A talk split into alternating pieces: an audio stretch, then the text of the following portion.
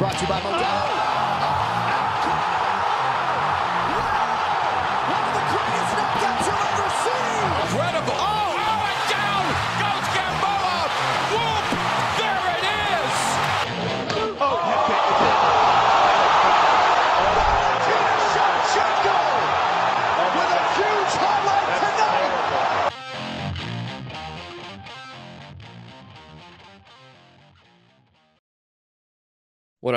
Welcome back to Throwin' Hands. It's me, it's Toby. Uh weird fight card on Saturday. Um but we're, we'll touch on that a bit after, but we got a special episode today. UFC commentators tier list now. I went in and I made a tier list on tiermaker.com, whatever that it, that website's called. Great website. You can find a tier for basically anything from soda to uh heavy machinery. But tier, but Toby, how you doing, man? I'm doing good. I'm glad to be back on the show. All right, so let me share my screen real quick. This is a mainly visual episode, so personally, I would hop on over to the YouTube if I were if you usually listen over um what you might call it, uh Spotify or something. So here we go. We have one, two, three, four, five, six, seven, eight, nine, ten, eleven, twelve. Oh wow, right on.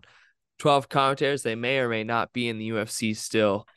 Um, I threw Olivi in there just because you know it's Megan Olivi, guys. Come on, but um, she's a legend in her own right. But who should we start with, Toby?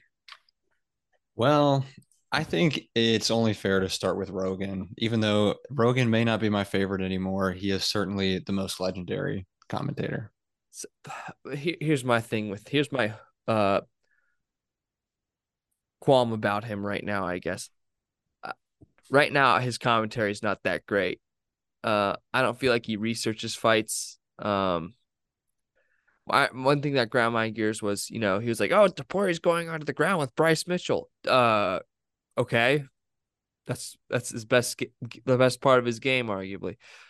But I don't know, Toby. Where should we put him? I'm thinking A tier. You know, he's a legend, but he's not. He's not S tier anymore. But I think A tier is a respectable place to put him, such because you know the UFC wouldn't be where he is today. But as a commentator, he's not that great right now.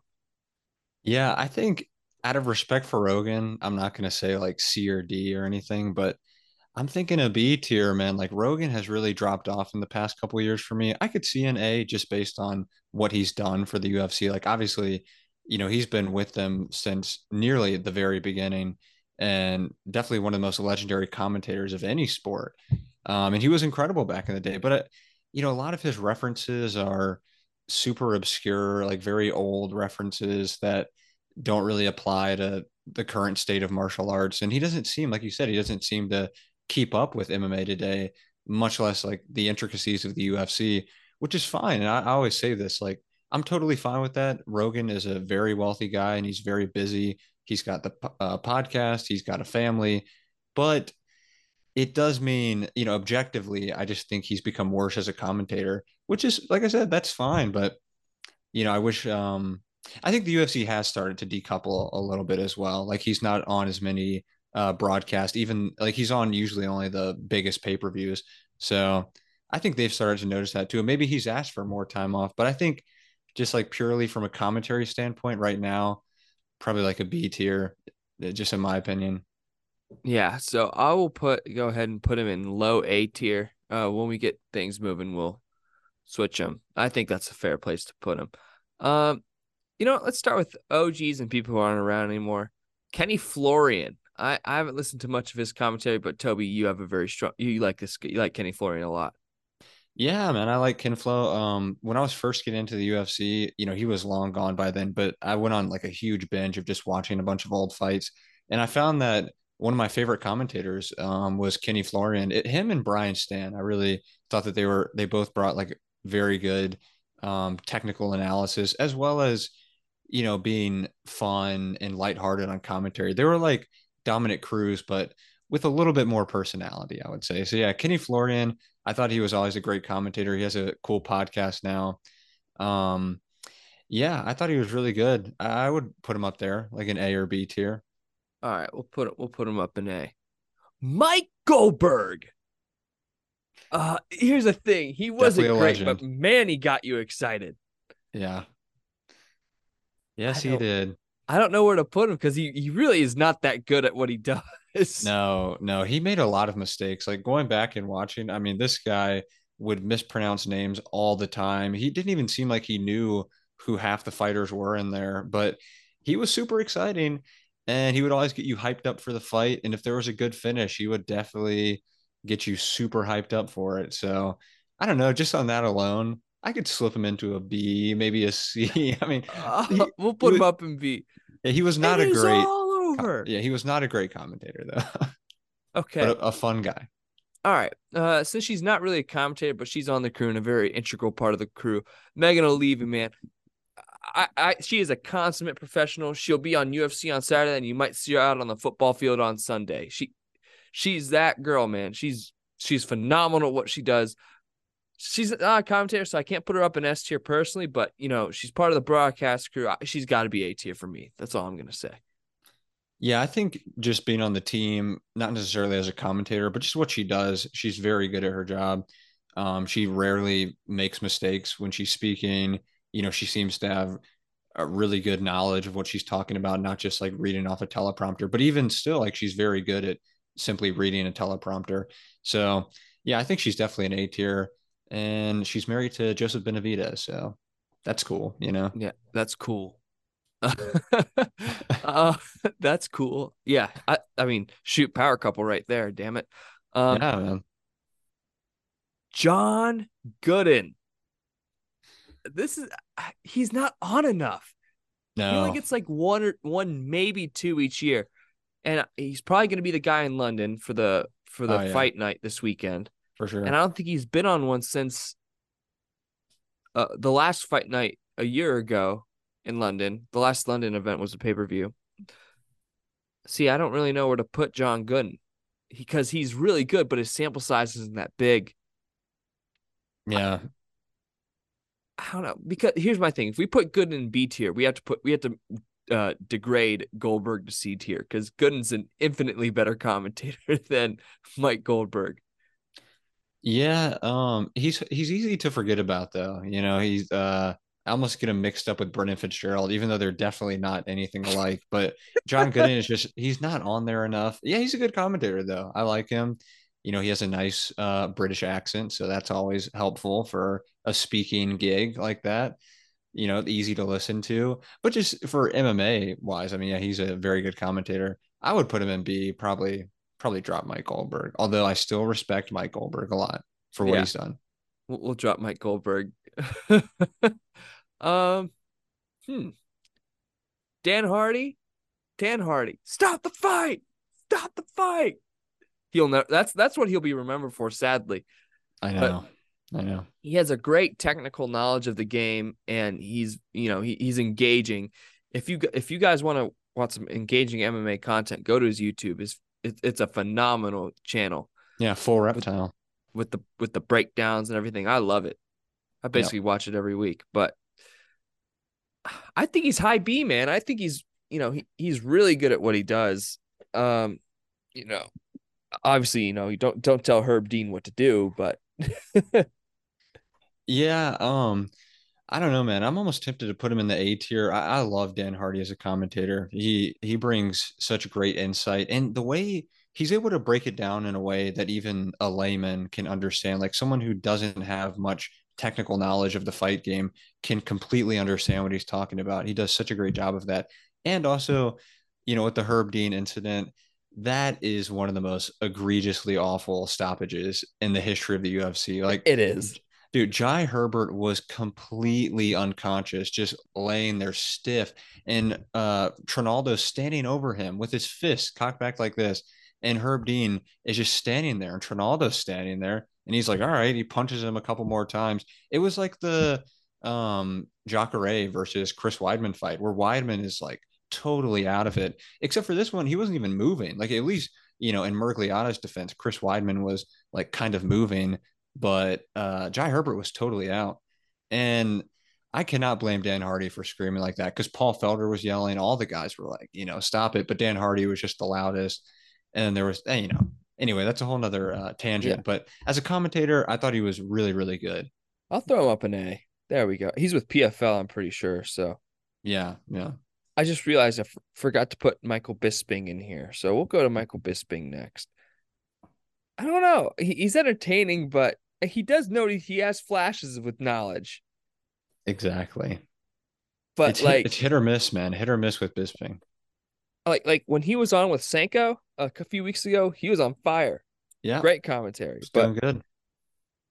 I don't know. I, I think high B would be where he goes. He, he's not the best, but he's definitely not the worst.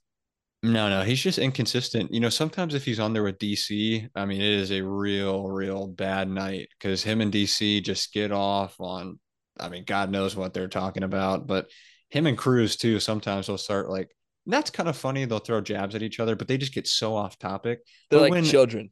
Yeah, yeah. But when Bisping is actually focused, he he can be on point for sure. So Yeah. I'd say like a B probably. Yeah, Bisping on um, caffeine to get him focused. Yeah, That's yeah, the he. That's that's high A tier. yeah. But goof off Bisping C, so B is where he's at. Um, Laura Sanko. Hmm. Personally, not big enough sample size, but what I've heard, fantastic. I think B for right now. I can see her moving up very high in the future is an appropriate place for Laura Sanko.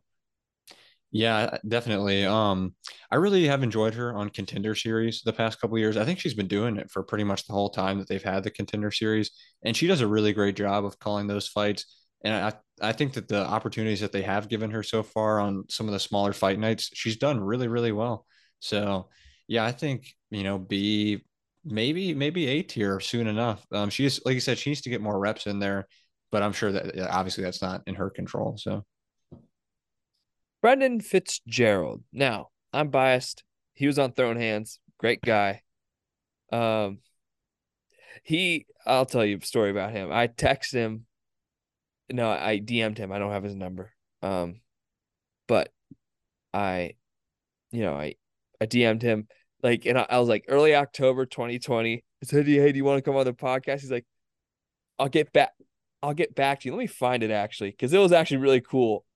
um, Brendan. yeah, Brendan seems like a good guy for sure. Oh, he is. Yeah, he, he is he's a he's a genuine human being, man. Yep. Huh. My messages went away. What the heck? But anyway, so he so mid early October, he's like, I'll get back to you. Like, oh, there's no way this dude's getting back to me. It's late November. I get, I get a notification on my phone. Hey man, getting back to you. I'm like, oh my gosh, he got back to me. So check that episode. I think it's like episode 87 or something. But yeah, Brendan's a genuine dude. Um, I think he's underrated when it comes to his play-by-play ability. I think he's very sharp. I want to see him on a pay-per-view one of these days.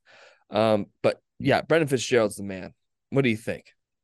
Yeah, I think he actually does a really good job. I was watching a couple of these other videos that were kind of dogging on Brendan Fitzgerald a little bit, but I think he's a really good commentator, man. I think people just compare him to Jon Anik unfairly because Anik has been like the standard, you know, the uh what everyone is trying to aspire to be as a play-by-play guy. But Brendan Fitzgerald is very, very good at his job. And you know, just because he has a different style than Jon Anik doesn't mean that he's any better or any worse. You know, I think that he's definitely a a B tier guy, maybe even a, you know an A tier for what he does. He's a solid dude, solid commentator. So I, I think I'm I think low A is appropriate for Fitz. Yeah, Lots of low A's here. We can we can rearrange after. I feel like we might have to move a couple of these specimens. yeah. But um all right, let's just get this one out of the way. Jon Anik, S tier. There's no debate. the only objection I have to Jon Anik, and not that he isn't an S tier, but you ever notice um when they're like bantering, and Anik does his weird like like he does this weird The- robot like this so robotic the most inhuman laugh you will ever hear. And it's like what? Like what are you doing man? It's hilarious though. I actually have kind of uh, grown to enjoy it but it's Yeah. like it always catches me off guard. He's like what are you what are you doing? But no he's a great commentator. Seems like an awesome guy. Yeah i, I agree. Yeah S tier. Um, Cormier, I want to put him in D tier. I think he's awful. Cormier, man, he has like very rare flashes, but only when guys are in wrestling exchanges, in very rare flashes of brilliance. And you're like, wow, this guy really knows what he's talking about. And then a, a minute later, he just goes on this five minute diatribe about, you know, Louisiana or like some random thing that has nothing to do with the fight. And even the other commentators are trying to rein him back in, or he often just forgets who the guy uh, is fighting. Like he forgets the names of the fighters. He'll be sitting there for minutes. He's like, "Oh, you know, this guy who had this record and he he did this," and they're like, "Oh, I don't know." And it's like, "Come on, man." He just gets way too distracted when he's on commentary. His worst moment was when it was it was only a couple weeks ago when he was like he was on this bantamweight who had won like 20 in a row in the beginning of his career. He's like, who is that guy? I can't think of who it is. For And like was five minutes. I thought he was talking about Renan Barão, but I thought he was talking about Thomas Almeida. You know, but he was he was on it for like two minutes. I'm like, dude, way too long. let it go. this has nothing to do with the fight. Who what was even the fight? I can't even remember.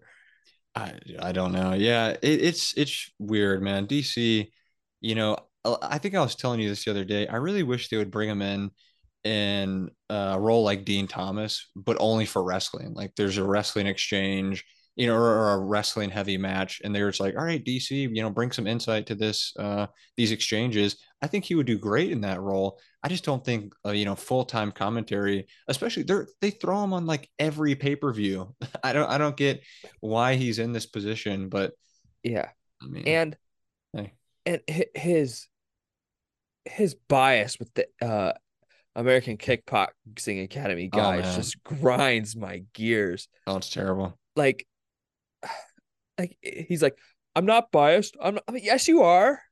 Yeah, It's impo- it's impossible not to be. And when it came, I forget the, the the the commentary that ground my gears the most, and I think you could you you might agree with me on this was when Adesanya was fighting Jan Blachowicz, yeah, and oh, Blachowicz is eating these feints like he's just stepping backwards to each feint. That's all he's doing. He's Yeah. doing exactly what you're supposed to do with feints. He's getting out of range. yeah. and every- fought a beautiful fight on the feet with Adesanya. A beautiful fight. Yeah, every round he's like, "Oh, Jan's in trouble, man. He better start picking it up. He's losing this fight." And then they'll display the significant strike numbers, and Jan is just winning every round on strikes. And if you just watch it, you don't even have to look at the strikes. Like just watch the fight, and he's pretty clearly winning. And DC the, the whole time is just like, yeah, you know, Adesanya, and not to say that Adesanya wasn't doing okay, but he clearly wasn't winning the fight.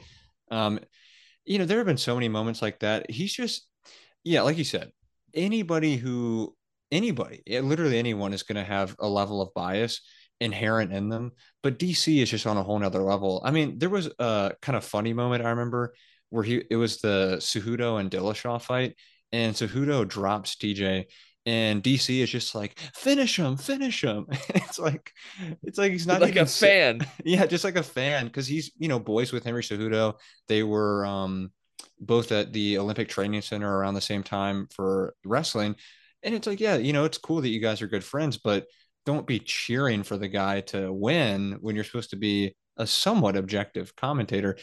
I mean, there's also um anytime like Poirier fights, anytime any of those guys from Louisiana, anytime they fight, DC is just so upset if they lose and just like going crazy if they win. Like in the Oliveira fight, when he's just like Oliveira gets this spectacular finish of Dustin Poirier in a title fight and extends his win streak to like 11 and DC is just sitting there like pouting basically because Poirier is a Louisiana guy. Or like- or when another one is when Jon Jones guillotined uh uh Ciryl Gane and DC's like, what he tapped to? I'm like, did you not see? I could see that. His He- neck, his neck was was the like, downward pressure. Like DC, come on, you you are one of the best. You are a top ten mixed martial artists of all time. And I don't think anybody will disagree with me on that. But like, dude, how can you not recognize that? Is your bias that bad that you go, oh, John, it's Jon Jones? No, I don't know how he did it. Yeah, um, there have also been other moments in fights where DC, I remember he said, I don't know what fight it was, but they were in some ground exchange, and DC was like, Yeah, you know, I don't really know what's going on here. I don't really know too much about jujitsu, something to that effect. And it's like, man, you were a two division world champion in the UFC, and you're sitting here saying that, oh, I'm gonna leave it up to Dominick, you know, for the jujitsu stuff. Like, how do you not how did you not learn that at all in your extensive career? Yeah. So, uh, so DC has no excuse to be as bad as he is. D tier. Yeah, Um, for sure. Dominick Cruz, since you brought him up, if Dominick Cruz had a little bit more pep in his step, he'd be an S tier commentator. But Yep. you know, he just gets angry whenever P- Keith Peterson's in the cage, even though that was a good stoppage, Dominick. Yeah. Yeah. Um, he smelled like cigarettes and alcohol. I don't know what to say. yeah. You know, Dominic Cruz, man, he like 90% of the time, I really, really enjoy Dominick Cruz's commentary. Super insightful. Yeah, he's not the most interesting guy, but he will talk through every position perfectly. He highlights, you know, he does so much film study. Like he, you know, it's hours and hours of footage that he watches on these guys. He knows their tells, their setups. You know, he um can accurately predict uh, things that may happen throughout the course of the fight. He's a great commentator, but he does have some pretty glaring holes, like Keith Peterson bias for sure. Does not like Keith Peterson at all, even though Cigarettes and alcohol. you know, even though generally he's not that bad of a ref. I mean, if you compare him to someone like Miragliotta or Herb Dean, in my opinion, like Keith Peterson is far better than those guys. But Yeah. I was um I went back and I watched um UFC 229 as well, not the whole card, but just the McGregor and Khabib fight. And man, that was one of the worst displays of commentary in any sport ever. I mean, that alone could send him plummeting to like a C tier, honestly. Just that that one fight. I don't know if he could ever redeem himself Yeah. for how atrocious McGregor's waiting for him to punch him, punch himself out. Uh, he's getting hit in the face, dude. Yeah, even Rogan was like, "Uh, no, I think he's just getting beat up. I think he's getting smashed." and and Cruz was like, "Well, there's a lot of things happening right now. There's there's not like the whole round. It was just Khabib was on top of him, beating him up. Like there's really there's not a whole lot happening right. I mean, there was. It was one way traffic, but and and it w- another one was I forget I forget what the fight was, but he's like, oh, it's it's a lot of things. Like when when they're up in the clinch and they're just swanging and banging, he's like they are literally they are literally fighting in a phone booth. I'm like, literally, where's the red box, man? They're not Yeah. fighting in a they're not fighting in that. Speaking of phone booth, look up phone booth fighting, guys. Great sport, but um, I don't endorse it, but it's better than power slap. yes, Um, but yeah, see, if Dominick Cruz didn't have his blunders, he'd probably be high A tier. But the blunders for me put him down to low B tier for me because when he's bad, Yeah. he is bad. oh for sure, for sure. I'll put him in a B tier.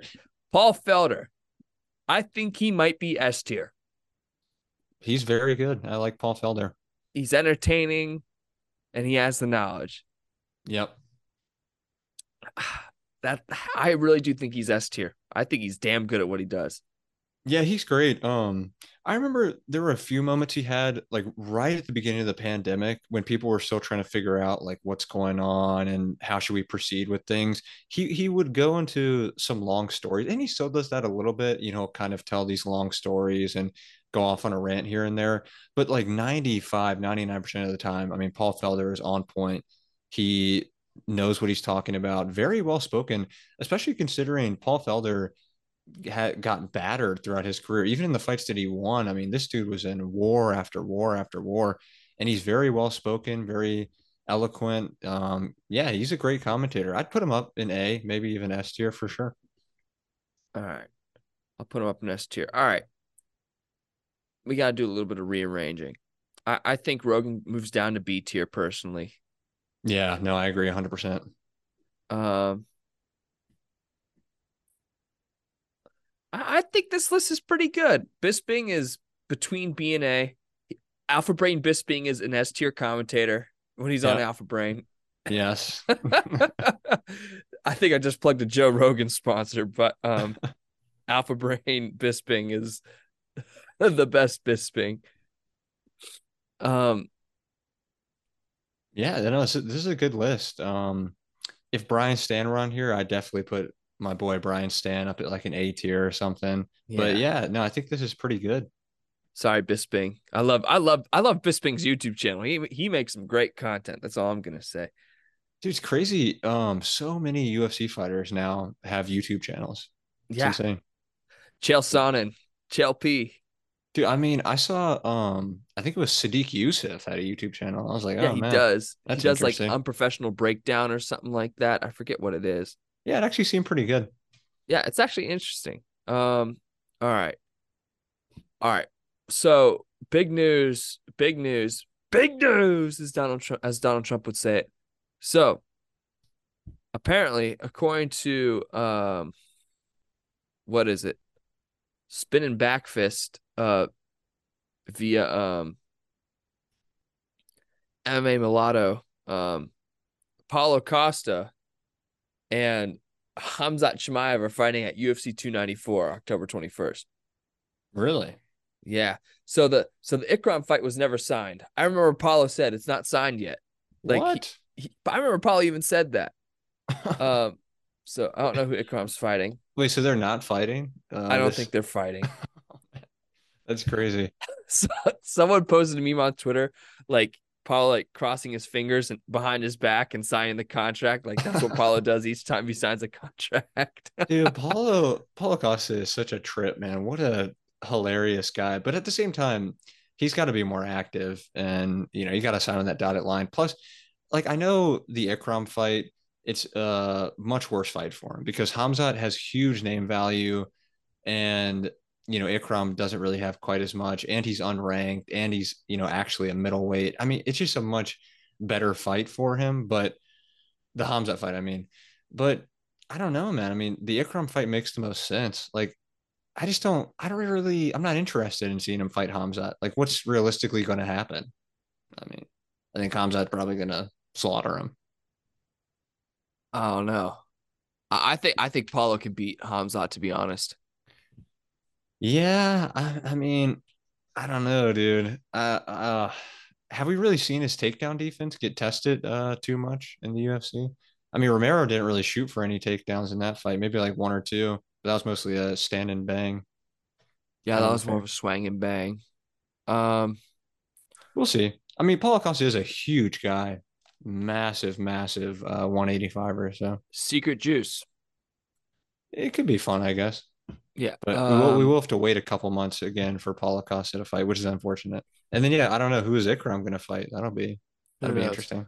Um, Caio Borralho will fight Nursultan Ruziboev at uh UFC um Sao Paulo that uh on November fourth. Beautiful fight. That is incredible. I That's gonna that be fight. so much fun to watch.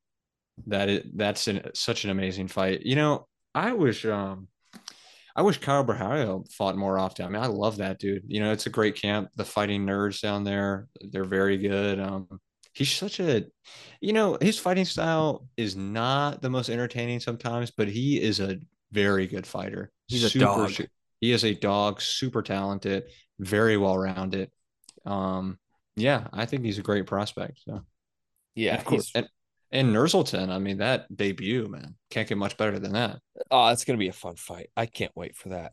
I'm actually looking forward to that. Um, Makhachev wants to fight Leon Edwards, or um, my bad, Ali Abdelaziz wants Makhachev to fight Leon Edwards. Exactly. Um, I don't think maybe Makhachev to do that, but I think when something wants to be stirred up, uh, Ali Abdelaziz definitely tweets that stuff.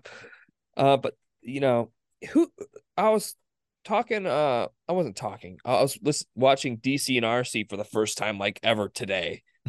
Um, as much as I love Ryan Clark, uh, when it comes to NFL, he's phenomenal when it comes to NFL. Not personally, not my favorite when it comes to uh MMA, but anyway, that's beside the point. the one of the questions was who's going to fight for the lightweight strap next? And the question is so Charles Oliveira and Dustin Por- so to get, let's get this out the way first. Charles Oliveira won't fight in October. He's already stated that. Mhm. Charles Oliver, uh, Dustin Poirier and Justin Gaethje, in in theory, should be the next best option. However, I don't think either one of those guys are going to come unscathed out of that cage No. It's gonna be unless war. it ends in the first round. yeah. There's there's no way. Like they're they're they're gonna beat the beat the ever living hell out of each other. yeah, they're um, gonna really damage each other for sure. But Neil just lost. Michael Chandler's gonna fight McGregor. Fiziev lost. Uh, Volkanovski's hurt, but Islam's gonna headline the Abu Dhabi card, and Leon. I don't think that's gonna happen with Leon Edwards because he didn't. Because here's my opinion. I thought Volk won that fight against uh, Islam. Two is a two's a uh, a, round two is a a coin toss in my opinion when it came, Yeah. comes to that fight. Th- three and five, obviously Volkanovski in my opinion, but great fight. I might have to watch it again just for the S and G's. But um, yeah, there's no way. Like Volk's Volk just had surgery, six weeks. He only had like a six week training camp. I, I could if anybody could do it, it's probably Volk, but I don't want the full eight, ten weeks. Who did who does Makhachev fight? Like, you know, he didn't uh convincingly defend that belt against Volkanovski. So I don't think he deserves to go up and wait and challenge for the title. And I think Colby Covington should get the I know that's controversial to some people, but I think Colby Tu- Covington should get the next shot. I don't care. Dude, do you not remember the name, man? I'd Come prefer on. not to. What is this guy on like a nine fight win streak right now? Come yeah, on, Yeah, but man. he has no jujitsu and all wrestling. He doesn't know how to submit anybody. I hate watching him fight. Dude, I but he watching just he just destroyed Sean Brady in his last fight. Standing TKO'd him, man. But he could beat Gilbert Burns with one hand. No, I know, I know. That was pathetic. Belal I, is not the most exciting guy. he's not. I don't even think he's that good. It is. It would be an interesting storyline, though. You know, they fought um a little while ago, and they had the eye poke. It was pretty severe. You know, Belal was like, uh, you know, crying in there, so they could do like a little build up to that. But no, I completely agree about Islam. I mean, if you have the guy from 45 come up and challenge you, and you arguably lose that fight, how are you going to then say, "Well, I'm just going to move up to 70 and beat that guy"? Like that doesn't make much sense. No, it But- makes no sense. I also wish that Oliveira would. I, I like look. I don't know if he's injured. I don't know what's going on behind the scenes, but I think he, he has plenty of time to get in there by October. I'm not sure like exactly Yeah. why he doesn't want to fight in October, but uh, That's what I was thinking. Like he I he mean- didn't take much damage in that Beneil Dariush fight, if any. So that was like the first fight that Charles has been unscathed probably in like a dozen fights. Legitimately. he gets knocked down within the first two minutes. That's not even like exaggeration. I mean, what happens each literally time. every single fight. And this one, he basically took no damage. I mean, I guess maybe he just wants that. He wants a lot of time to prepare for Islam. You know, it's a super difficult fight. I get that, but I mean, he, you know, I think he, yeah, I think he has time. I don't know. I It's mean, interesting. the next guy in that division coming off a win, Arman. no, Mateusz Gamrot. Oh yeah, Gamrot. Let's put Gamrot in there. Yeah, I mean, I don't know. He did get dropped. He gets dropped in like every fight, though. To be fair, He's but a really chinny dude. super chinny guy. I mean, I feel like they could throw Arman in there, even though I, I, uh, I am for that. I don't I'm care. cool with it. You know, I know a lot I'm of people don't do. Um, they're like, oh well, look at his last fight. Like I know people were saying about Islam too after he beat Bobby Green, but it's like we already know how good this guy is. We know from the rest of his body of work how good he is. You know, I think, I think you could justify an Arman title shot. Although I would like to see him just get one more, like just one more fight, and then put him in there. But if the circumstances, you know, require, I wouldn't mind it. Yeah, I, I'm for it. Yeah, I, if Islam's gonna headline, they got to find somebody. I mean, they had a great first fight. You know, um, it was the first time Islam went into the fourth round, I think, with anybody, at least in a long time. So Yeah. Um, some other fights. Emily Ducote will fight Ashley Yoder at UFC Vegas 81. That's a good fight. I like Ducote a lot. She always brings it. yeah, yeah, Um, she's good. Kanako will fight Vanessa Demopoulos. Decent fight. Uh, Garcia's out. Sean Woodson will fight Jesse Butler at UFC Nashville. Okay, that's a fun, that's a fun fight actually. Hmm, yeah. Um, Sean Woodson, that guy who's like six foot one at 145. That's I think super. I think Sean Woodson's like six three. Jeez Louise. Yeah, he's extremely, extremely long. That's all I remember about him. He's six foot two. Whoa. That- That's man. crazy. Uh, Kai Kara France will fight Manel Kape at UFC 293. That is a fun fight. Banger, banger, definitely. I love Manel Kape. I've been waiting for Manel Kape to really come into his own. He had a couple of setbacks in the UFC, but he was such a good prospect outside of the UFC. I mean, he was tearing it up. And yeah, I think he I think he's still got a bright future. Um, the star boy, I think he's got a very bright future in the UFC. Yeah, Manel Kape. I mean, his first two fights in the UFC were Alexander Pantoja and Matheus Nicolau. Yeah, what are you gonna do about that? You know? That's and he went to decision against both of them, and he arguably won against Nicolau. So like, no, yeah. what, what what can you do? I mean, that's how much confidence they had in the guy coming into it. It's like uh, what they did with Yuri Prochazka. You know, they just threw him immediately to the wolves, and we see how good Pantoja is now. I mean, well, we already knew how good Pantoja was, so you know, no shame in losing to those guys. And then he got a couple of good finishes um, after that. Yeah. So Definitely. Okay. Um. All right. Interesting stuff. So, MVP Michael Venom Page is a free agent. I think the UFC needs to pick that dude up ASAP. Give him, give him some money, man. Because I want to see Wonder Boy versus MVP. that's a great fight for sure. Um, I hope Wonder Boy is still, you know, after seeing him fight against Kevin Holland, I think he does still have it. So I would love to see that fight against MVP. I guess we'll see against uh, Michel Pereira if uh, Wonder Boy really still got it. But yeah, man, MVP. I think that's that'll be a great signing for the UFC. I'm not sure how much money he's going to ask for. You know, he was a very good fighter in Bellator. But yeah, he's always extremely exciting. Even in losses, the dude is a very exciting fighter. So I think it'd be a great pickup for the UFC. Yeah, it's gonna be, it's gonna be great. Um. I mean, you don't, you know, you don't really see many traditional point fighters to, anymore as well. He's like an actual traditional point fighter, uh, karate guy. So you really don't see that much um, in combat sports anymore. But he he does it really well. Uh, a little tired, but um, all right. Uh, did we talk about Jamal Hill getting injured? When was that? Yeah, I think we did mention that in the last one. Yeah. Um.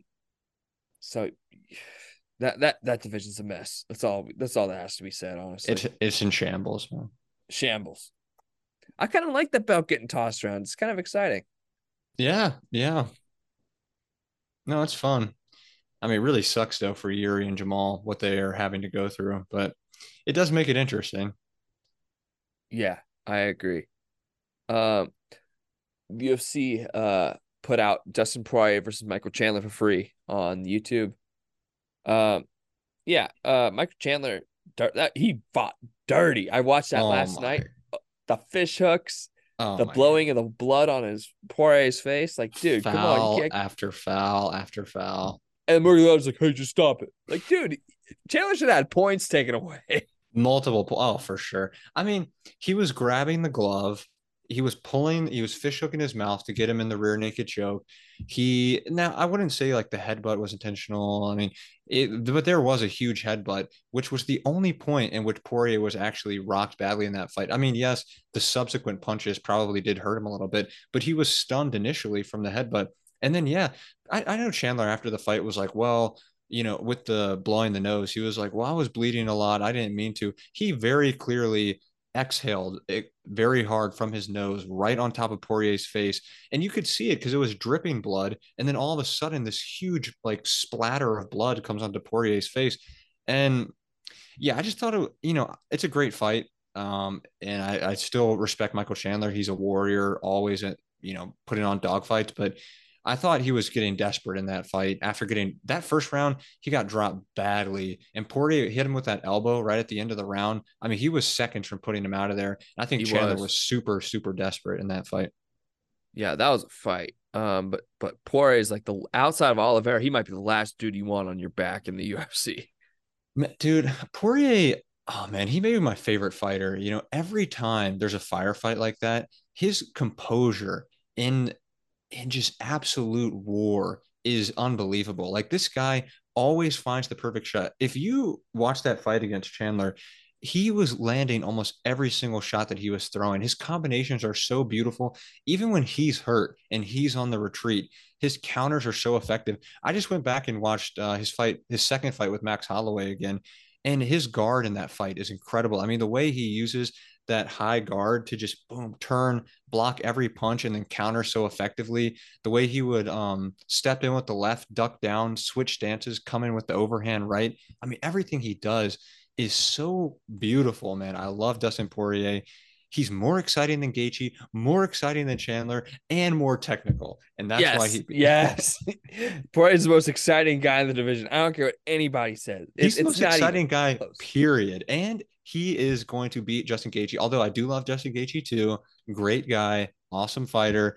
I love Poirier. Fun as hell to watch. We're not saying Justin fair. Gaethje isn't fun Oh, to watch, oh guys. Yeah, don't get me wrong. Don't get me wrong. Justin Gaethje, it's like it's like this, man. Like Poirier's right here. Gaethje's Yeah. just like ever so slightly. I mean, Gaethje second most exciting guy in the UFC. Poirier the most exciting guy. Yeah, so this fight is almost bound to be fireworks. I'm not going to jinx it and say it is bound. Um, oh, what was I gonna? Oh, Paddy Pimblett, he, he doesn't want to go over 198 ever again, as he shouldn't.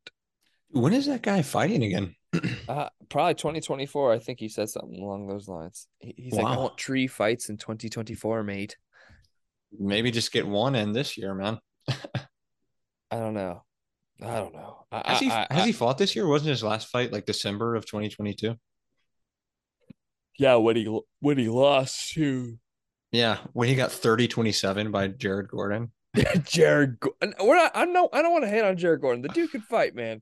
Yeah, he's but all right. like he lo- it wasn't even close. Uh, that was a, such a It was a terrible 29-28 for sure in favor of Jared Easily. Gordon. And that second round was a toss up. Man, I hate it so much when Dana was in the press conference, like, well, Jared Gordon just had a bad game plan. Oh, blah, blah, blah. What are you talking about, man? Like, yeah, maybe he could have been more aggressive, but he clearly did enough to win that fight. Like, it wasn't even, there was no debate. I mean, if you look at the media scores, I think it was, I don't know if a single media analyst had it for Paddy Pimblett. I think every single one had it I'll for Jared MMA Gordon. decisions. I'm gonna look that up. Because I remember even with the O'Malley fight, everyone always talks about oh how bad the O'Malley decision was. Even though hot take personally, I did score it for O'Malley one and three. Although I have watched that fight back and I was like, okay, yeah, pro- Yan did probably win that fight. But on first watch, I thought O'Malley did enough in the first and third. It, it wasn't even a bad. That wasn't even a bad decision. Like It was yeah, like it was. not that- I, I, it was. It's a it close was fight. borderline robbery. I thought Petr. To me, it was clear Petr Yan won, but I, I'm not gonna go out and be like, "Oh, you're an idiot if you thought Sean O'Malley won that fight," because there were some. He had his moments. It, he made it Yeah. close. He he rocked him. He cut him up bad in that third round. And I thought I was just impressed more than anything by O'Malley because I thought he was fading in the second round really hard. And then he came out in the third. He landed more strikes. He landed the huge knee that busted up Peter. And yeah, he got caught with some big counters. So probably Yan did win that fight, but it it was not like a very clear robbery or anything. The Pimblett fight, I mean, that was like textbook robbery. There's no way. I don't see how anybody could score that fight for Paddy Pimblett at all. Yeah. So Doug Crosby scored at 29. They all scored at 29 28 in favor of Pimblett. Yeah, it was Crosby, unanimous. I mean, Ron McCarthy. crazy, man. Crazy. That was a unanimous And- decision. Only one media guy, Dan Urban. I don't even know who that dude is. Um, from the media scored it in favor of Paddy Pimblett. And then you, then you've got the barstool sports guys that are like, "Oh, we told you so," wearing their stupid wigs. Like, yeah, well, we told everybody that Paddy was gonna win. Dude, you you jumped on the bandwagon, and then he had one of the worst performances of his whole career. So yeah, really. awesome, good for you, man. Good, Dave good, good for you. Yeah. Um, oh, there's one thing I want to look up. Um, it was from the DC and RC episode. It was another question that I thought was really good, but um, oh, no more high home main events, probably. Yeah, no, that's a good thing. That's a good thing. Look, I love Holly Holm. Um, you know, I respect her a lot. I do not love her fighting style. She pushes people against the cage and she holds them there. She knees them in the thigh. She maybe throws a knee to the body every once in a while. She throws a short little, you know, left uh, uppercut or left hook, and then she doesn't do anything else. I mean, she had some really one of the greatest moments in UFC history, knocking out Ronda Rousey, and we will all be eternally grateful to Holly Holm for doing that to Ronda Rousey. With that being said, ever since then, it was like a it was a steady decline. You know, her fights got less and less exciting. Um, and I don't know, maybe it was partly due to the Miesha Tate fight where she was up uh, confidently and then she got choked out with like two minutes left in the fight, lost the title. I'm not sure. But yeah, you know, she's 41, 42. You know, she's just not a super exciting fighter. And they just keep sticking her in main events one after another when she never delivers. She has not delivered on a main event like her No. last seven tries. So No, I mean Holly Holm is a very pivotal person in the UFC. We're not. She she's awesome, but like can't downplay as that. she got older, it, it got hard to watch. yeah. But you know, shout out Holly Holm. Um, all right, let's talk about Jack Della Maddalena. That so his opponent brought it, no question. I, I need to go back and watch it. I watched the highlights. hmm His opponent brought it, no question.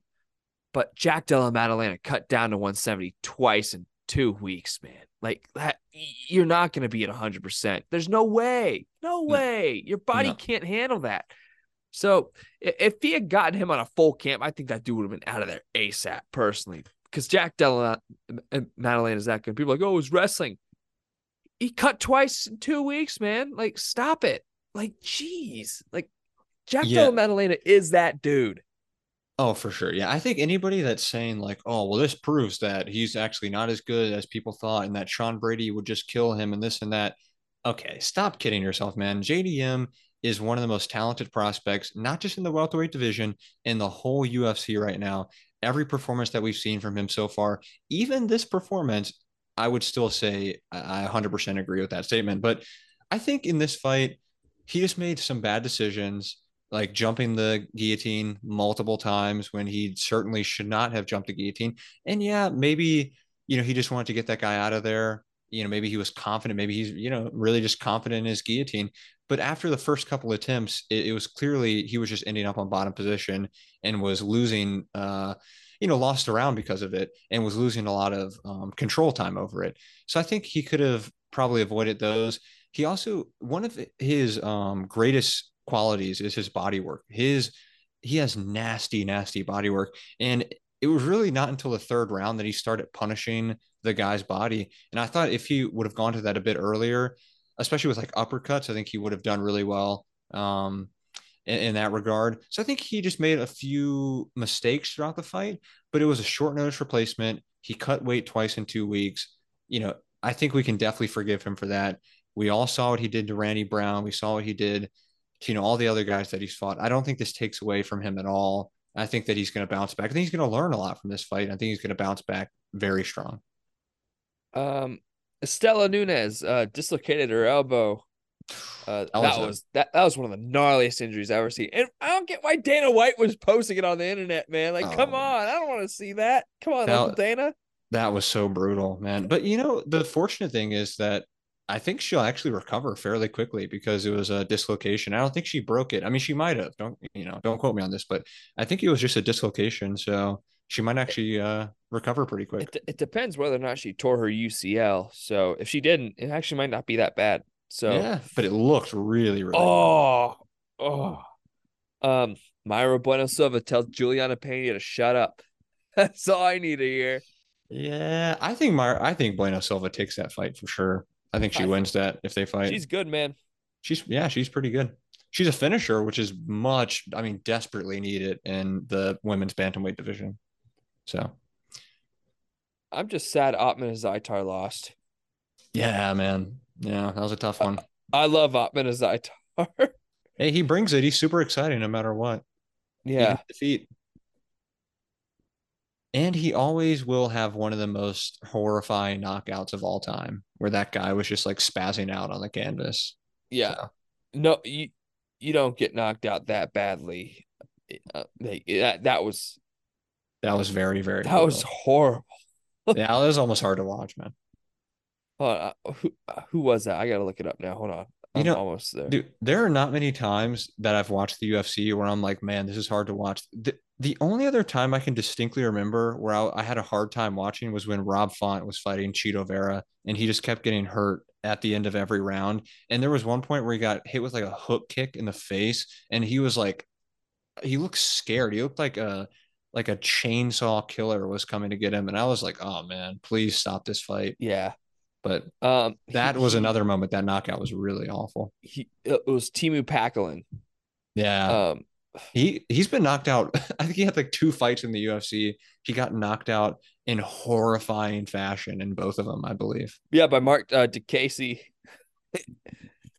and Ottman Tough luck, man. Tough luck. Dude, jeez. Um, trying to see what else there is. Um, yeah, I think we pretty much covered it, man. What a lot has happened in a few short days, but um, so this episode will be out. If you're watching it Wednesday, we record this day before, or Thursday, we record it two days prior. But Toby, uh, UFC London's coming up. Honestly, the card's not that great. Um, it's nothing special. I'm excited for Tom Aspinall, but I think he might just mop the floor with Tybura. Yeah, it's a bit of a middling card, you know, not incredible, not terrible. It's mediocre. But yeah, anything headlined by Tom Aspinall, I'm all for it. I think he's one of the best heavyweight prospects to come through in a long time. Super unfortunate to see what happened uh, with the Curtis Blaydes fight. You know, he got injured in like 15 seconds, but I think he's going to bounce back really strong in this fight. And I agree. I think he might, uh, you know, tear through Tybura. Yeah, for sure. But that'll do it for this episode of Throwin' Hands. Uh, when we get back, obviously, uh, preview of UFC London. So peace out, y'all. Peace.